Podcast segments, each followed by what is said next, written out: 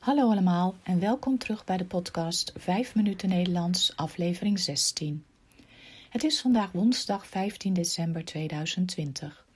Ik hoop dat alles goed met je gaat en je zin hebt in een nieuwe aflevering van deze podcast over lockdown en het kattenluik. Als je de tekst wilt ontvangen, stuur dan een e-mail naar 5minutennl@gmail.com.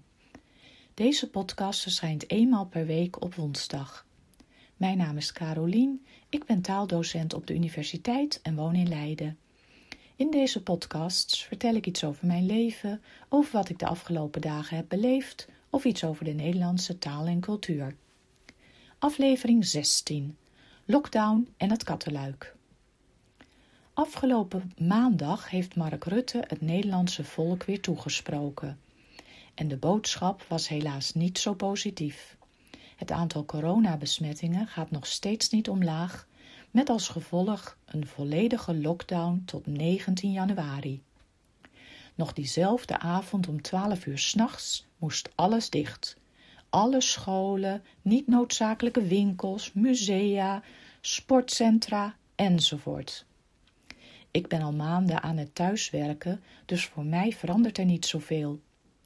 Ik ontdekte wel net dat het snoertje van mijn microfoon kapot was en even een nieuwe halen ging dus niet. Ook is het lastig dat je niet even een kerstcadeautje kunt kopen of een bos bloemen. Maar gelukkig kunnen we nog wel gewoon naar buiten om een frisse neus te halen. Bij ons in huis is nog iemand die graag naar buiten wilde. Onze kat Pumba. Afgelopen zomer hebben we Pumba als kitten gekregen. We hoorden via via dat er een nestje was geboren van zes kittens.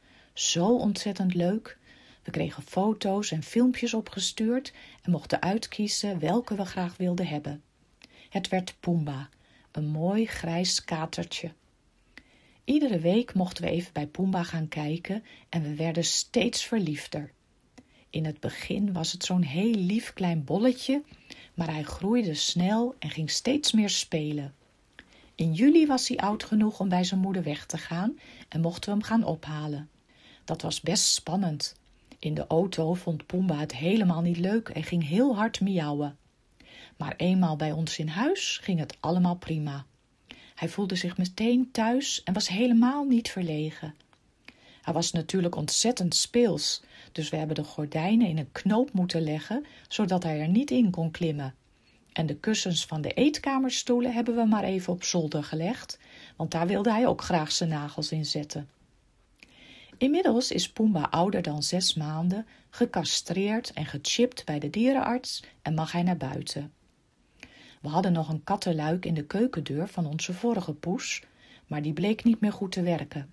Het is een kattenluik dat werkt op een chip. Zo kan alleen je eigen poes naar binnen en kunnen andere katten uit de buurt er niet doorheen om al het kattenvoer op te eten.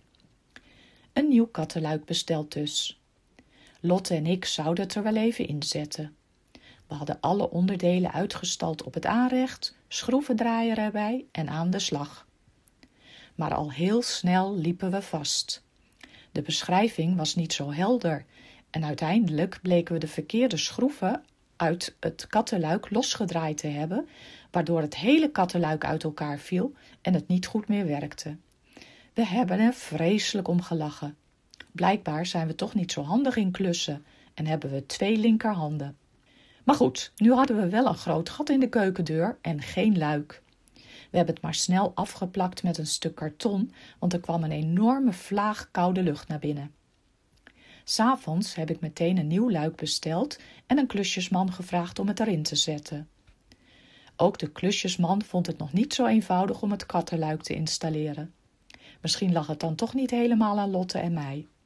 Gelukkig is het zo goed gekomen en kan Pumba nu lekker zelf naar buiten en naar binnen. Met de jaarwisseling houden we het luik maar even dicht, want hij moet natuurlijk niet schrikken van vuurwerk. Er is dit jaar weliswaar een vuurwerkverbod, maar ik hoor al steeds geknal in de buurt. Dat is voor huisdieren heel vervelend. Over vuurwerk in Nederland zal ik een ander keertje meer vertellen. Dit was 5 minuten Nederlands voor vandaag. Als je informatie wilt ontvangen, stuur dan een e-mail naar 5minutennl@gmail.com. Veel dank voor het luisteren en tot volgende week. Dag!